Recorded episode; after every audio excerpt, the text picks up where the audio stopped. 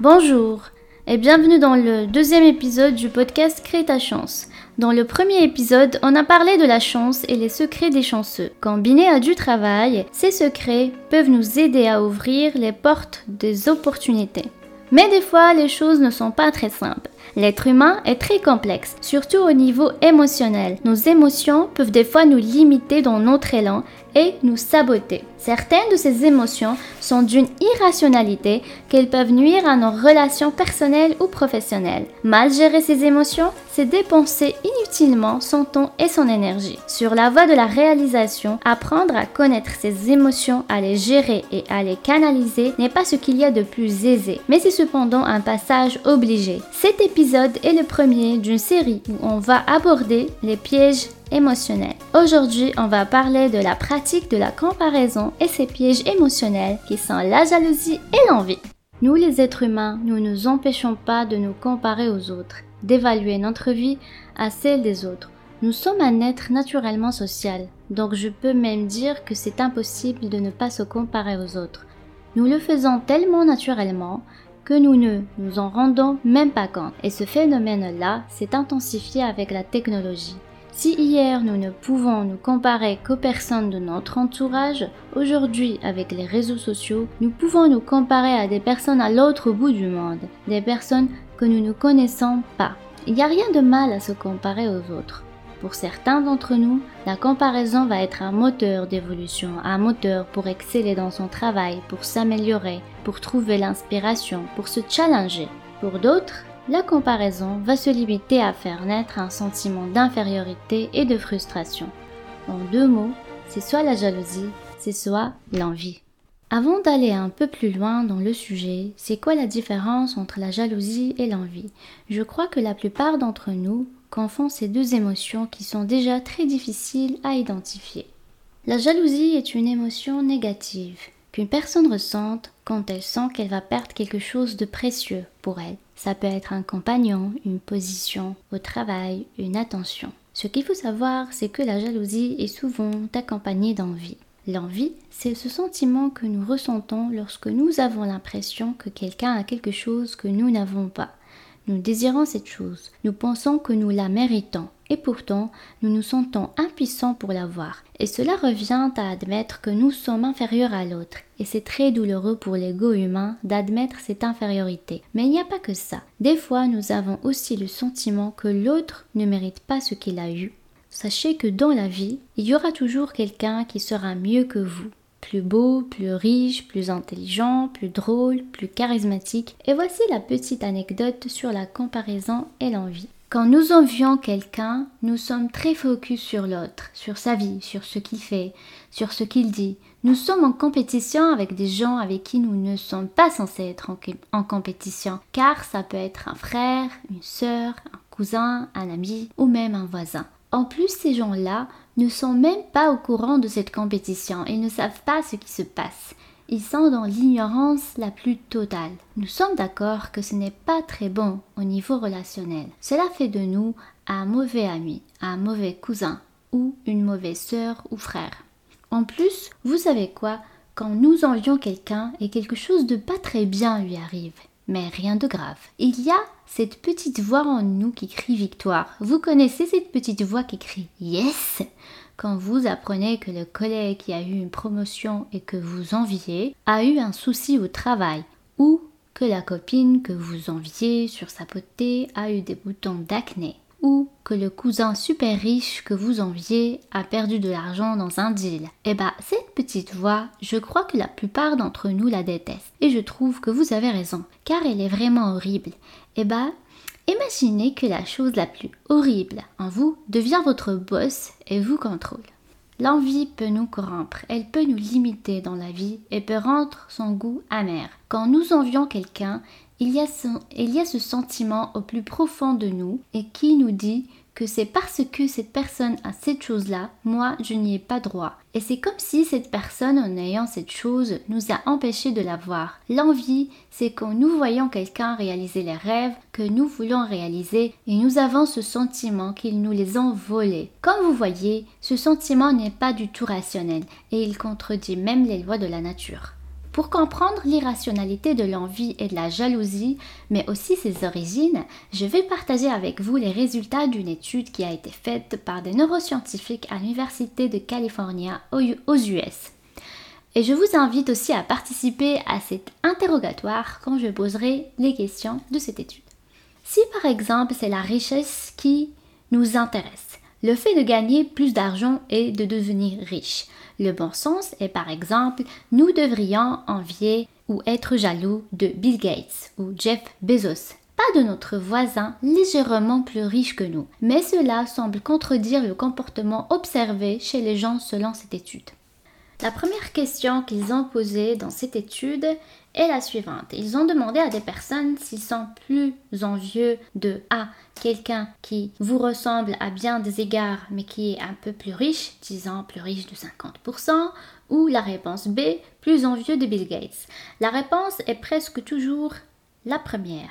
Donc la réponse à 90% des gens ont répondu quelqu'un qui leur ressemble à bien des égards mais qui est un peu plus riche cela n'a pas de sens, comme vous voyez. On s'attend généralement à ce que la force d'une émotion soit directement proportionnelle à la ressource recherchée. Le bon sens pourrait dicter que mieux quelqu'un est aisé, plus vous devriez être envieux. Mais contre-intuitivement, ce n'est pas vrai. Le bon sens, la partie logique du cerveau, ne marche pas avec cette émotion. Donc, quelle est la logique du coup derrière l'envie, qui pousse l'envie? Par exemple, le fait que vous enviez votre voisin plus que Bill Gates.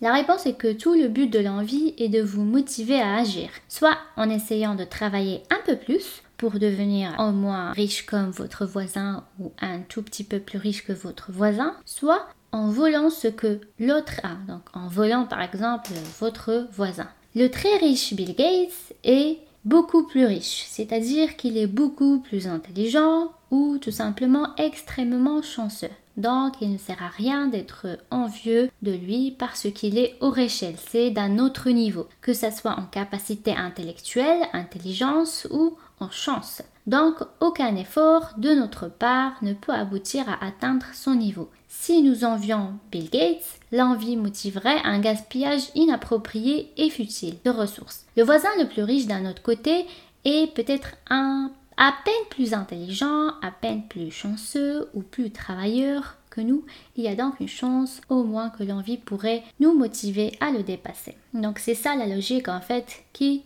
pousse l'envie ou la jalousie. La deuxième question qui a été posée est la suivante. Un collègue a eu une promotion, dans quel cas vous allez l'envier? Donc la première réponse, la réponse A, parce qu'il est génétiquement plus doué que vous. Donc, vous êtes convaincu qu'il est génétiquement plus doué que vous. Ou la réponse B, vous êtes convaincu qu'il a travaillé plus que vous. Ou la réponse C, arbitrairement, sans raison. Vous croyez que le chef a eu envie de lui donner une promotion, point c'est tout. Selon les résultats de cette étude, vous seriez le plus envieux de la réponse B. Donc la plupart des personnes dans cette étude ont coché la réponse B. Donc ils seront plus envieux envers la personne qui croit qu'elle a travaillé plus que. Parce que l'envie vous motiverait à faire quelque chose, alors que rivaliser avec un A que vous croyez qu'il est juste génétiquement plus doué que vous pourrait être futile. Vous ne pouvez pas outrepasser les dotations génétiques. Par contre, la réponse C vous rendrez plus en colère envers le patron qui récompense injustement votre collègue. Donc ici, on est plus dans la colère que dans l'envie. Vous pouvez envier donc euh, la personne qui a eu cette récompense, mais vous allez plus être en colère envers le chef que envieux envers le collègue. Voilà. La troisième question a été posée à un groupe d'hommes. Donc il y avait que des hommes et pas de femmes. Ils ont supposé que les scientifiques ont prouvé par des scanners cérébraux ou toute autre mesure fiable que le, que le Dalai Lama, donc le Dalai Lama c'est un moine et bouddhiste très connu, ils ont prouvé qu'il était plus beaucoup plus heureux à une échelle abstraite mais très réelle que Hugh Hefner. Hugh Hefner est le fondateur et propriétaire américain du magazine de charme Playboy, disant que ce dernier a un accès illimité aux femmes attirantes. Ils ont posé la question de qui êtes-vous le plus envieux? Est-ce du Dalai Lama ou de Hugh Hefner? La plupart des hommes interrogés ont choisi la réponse B. Donc, ils ont conclu que les gens sont plus envieux, jaloux de ce à quoi l'autre a accès Dans notre exemple, c'est les femmes attirantes par rapport à ce que les gens désirent vraiment. Dans notre exemple, c'est le bonheur. Et par rapport même à l'état final de joie et de bonheur. Cela est vrai.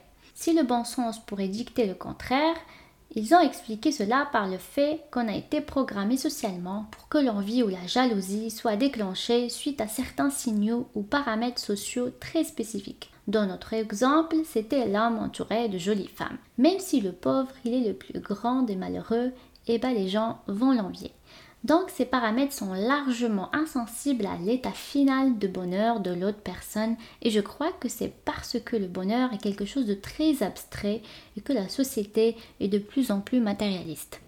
La quatrième et la dernière question que je vais partager avec vous de cette étude est la suivante. Ils ont demandé aux participants d'imaginer qu'il y a une femme ou un homme qui leur plaît et qu'ils pensent qu'ils sont dans sa fourchette d'acceptabilité. Par contre, cette personne va partir avec un autre homme ou une autre femme. La personne avec qui elle est partie est l'une des trois personnes suivantes. La réponse A, elle est incroyablement belle et riche. La personne B, elle est légèrement plus belle que vous. La réponse C, la personne est trop laide. La plupart des gens sont jaloux de la réponse B. Donc c'est la, la, personne qui se rapproche le plus de vous. Elle est légèrement plus belle que vous. Et ils ont suggéré que les gens seraient premièrement jaloux de B, puis de A et enfin de C. Donc pourquoi la plupart ont répondu B? Car la jalousie serait plus susceptible d'être efficace dans la situation B. La jalousie peut être futile dans le A parce qu'elle est plus belle et plus riche et donc ça serait très difficile de, lui reprocher d'avoir réussi à tenter cette personne-là.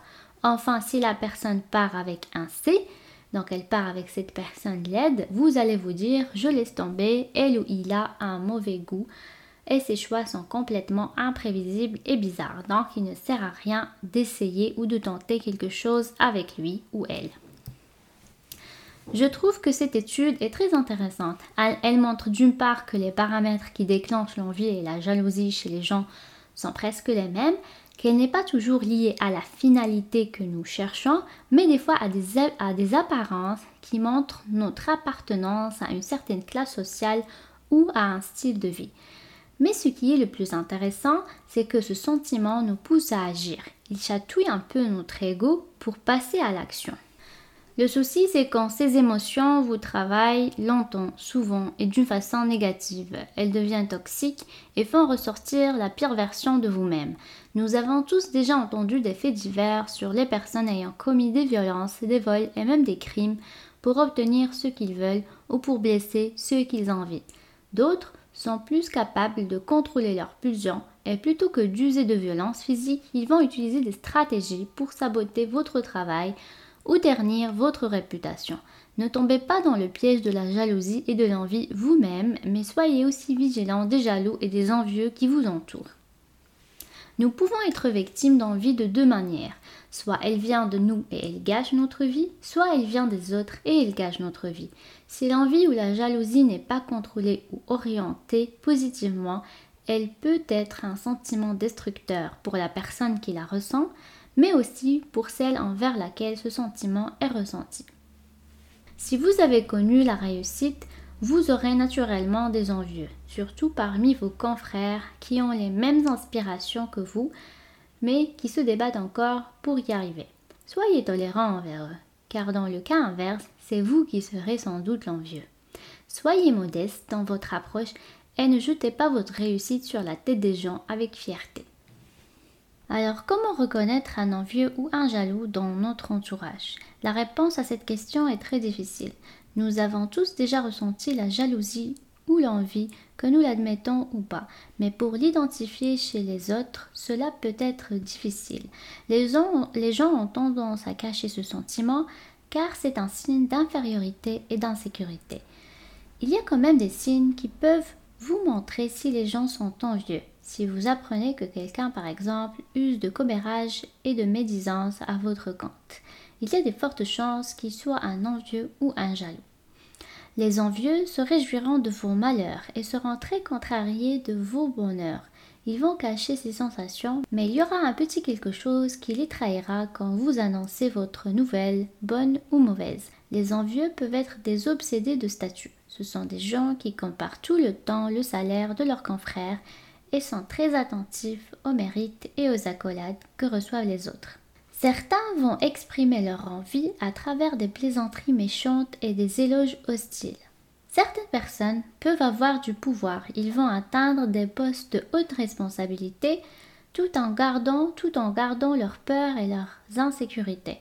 Ces postes de responsabilité peuvent même accentuer leur sentiment d'insécurité qu'ils ont dissimulé avant. Ces gens peuvent être jaloux, envieux, même envers des personnes en dessous d'elles, et cela dès qu'elles ressentent leurs compétences. Donc, comme vous voyez, les jaloux et les envieux ne sont pas toujours des personnes qui n'ont pas connu le succès, on va les trouver un peu partout.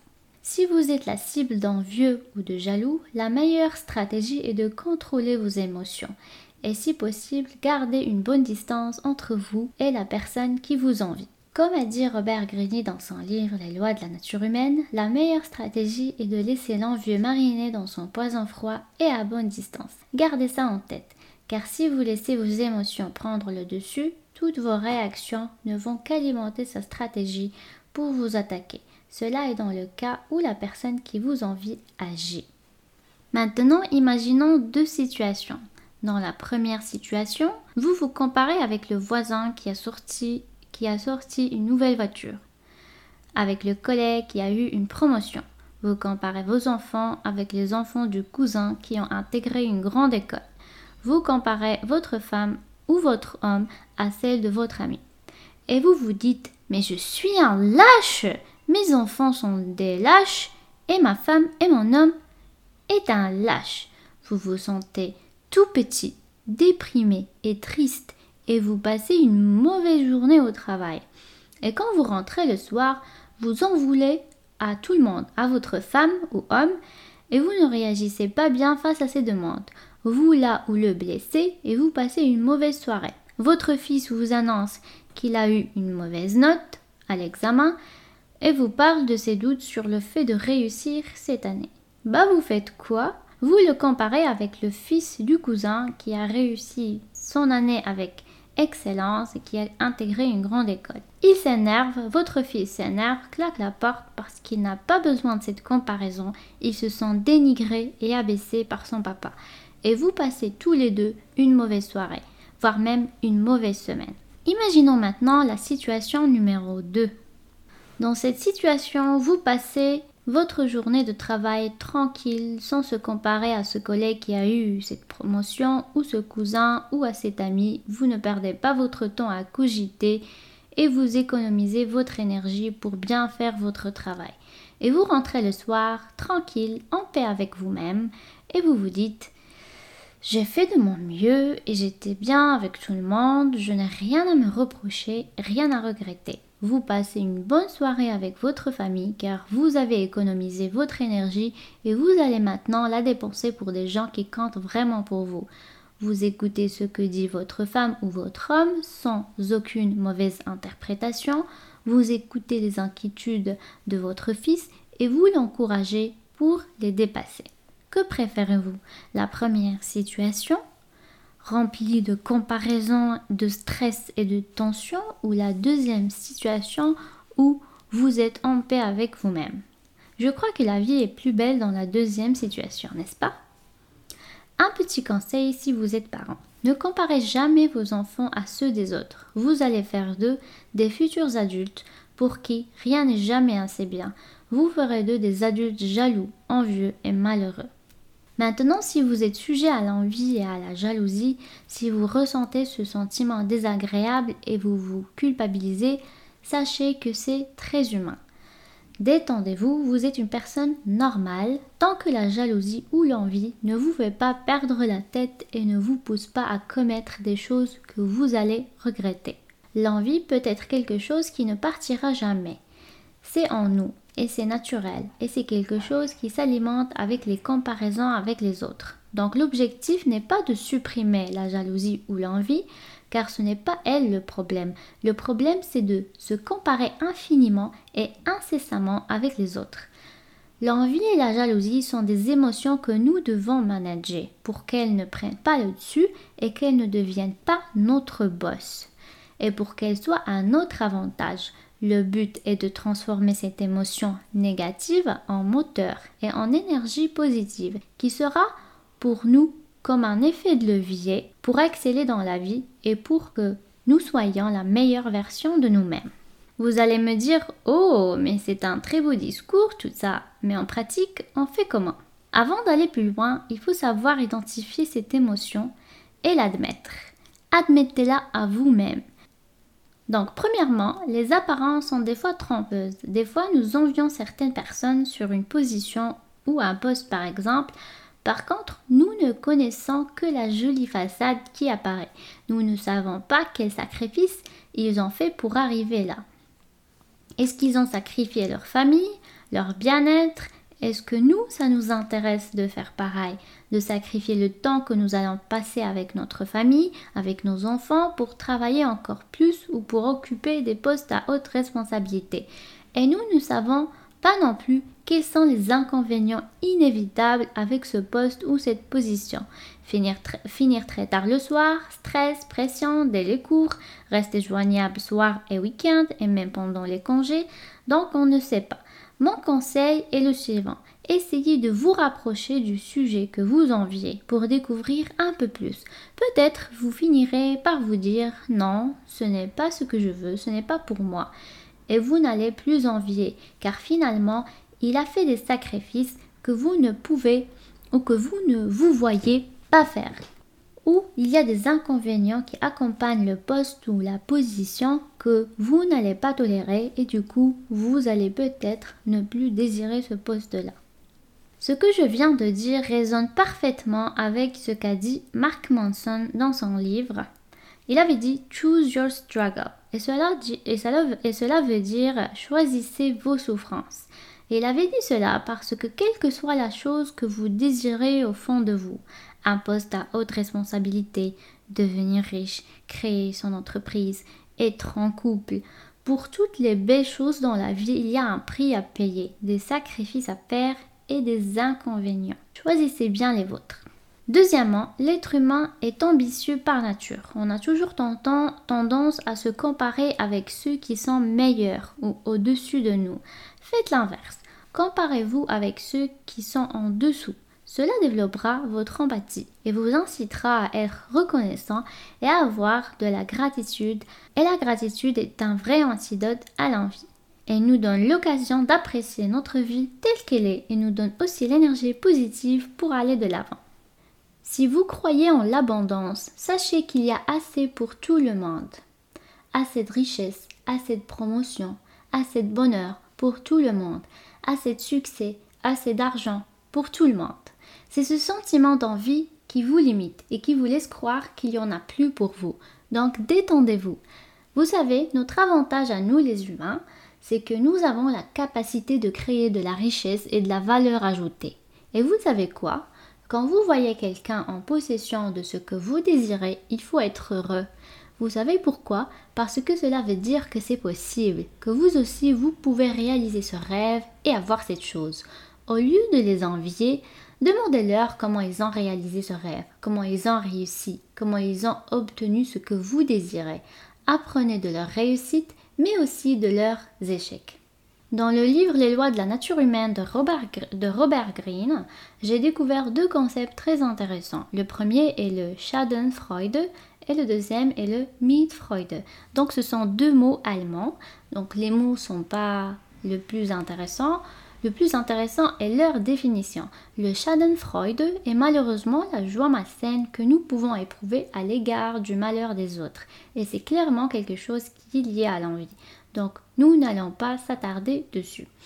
Le concept qui m'intéresse, c'est le Mitfreude. Et il veut dire la joie partagée. En fait, les êtres humains peuvent imaginer la douleur des autres. Pour les plus sensibles, la douleur peut même être ressentie. Vous savez, ces personnes très empathiques qui pleurent devant un film parce que l'actrice a pleuré ou qui ressentent une douleur parce que l'acteur s'est fait poignarder, c'est de ça dont je parle, sentir la douleur des autres. Sentir la douleur des autres peut nous aider à être empathiques envers eux. Par contre, cela reste primitif. Nos animaux de compagnie et les autres aussi, les autres animaux aussi, peuvent imaginer la douleur des autres. Mais ressentir la joie des autres, ça, c'est le privilège des animaux évolués. Vous savez, ça arrive des fois quand nous sommes à proximité d'un groupe de personnes qui rigolent et qui rient et le rire devient après contagieux et toutes les personnes qui sont proches de ce groupe commencent à rire et à rigoler sans vraiment comprendre ce qui se passe. C'est un peu ça le mythe Freud. Et selon les scientifiques, nous avons un type de neurones qu'on appelle les neurones miroirs et ce sont ces neurones-là qui sont responsables de l'imitation, de l'apprentissage mais aussi de l'empathie. C'est comme ça que les personnes ressentent la douleur des autres, mais peuvent aussi ressentir et s'approprier la joie et la satisfaction des autres. Et si on ressentait activement la satisfaction et la joie des autres, quand ils vivent leur bonheur, c'est une forme d'empathie qui est plus bénéfique pour nous et pour notre bien-être. S'approprier la joie des autres, n'est-ce pas une bonne chose? C'est beau. On peut s'entraîner et entraîner nos neurones miroirs à imaginer la joie des autres. La plupart des parents ont cette capacité surtout envers leurs enfants. Ils vont s'approprier leur joie parce qu'ils aiment leurs enfants. Quand ils voient leurs enfants heureux, ils le sont aussi. Quand leurs enfants réussissent, ils sont heureux, des fois même plus heureux que leurs enfants. Ah mais à part les parents avec qui nous avons un lien très fort et qui peut expliquer cela, il y a des personnes qui s'approprient vraiment la joie des autres sans qu'ils aillent avec eux aucun lien de parenté. Et ce que je peux vous dire, c'est que ces personnes-là sont très heureuses dans leur vie. Nous ne pourrons que rester admiratifs à leur pureté d'âme et à leur bonté du cœur. C'est très beau à voir. Je crois que si vous arrivez à vivre cette expérience, surtout envers une personne que vous enviez ou que vous jalousez, sachez qu'elle va sûrement vous transformer. La deuxième chose, c'est l'admiration. Comme la gratitude, c'est aussi un très bon antidote à l'envie. Et si vous admirez l'accomplissement des autres, leur réussite, et les féliciter sans sentir la moindre insécurité, les féliciter sincèrement, admirer les réalisations de l'être humain, les réussites scientifiques, artistiques, intellectuelles, les réalisations dans le monde des affaires, admirer le potentiel de notre espèce, l'être humain.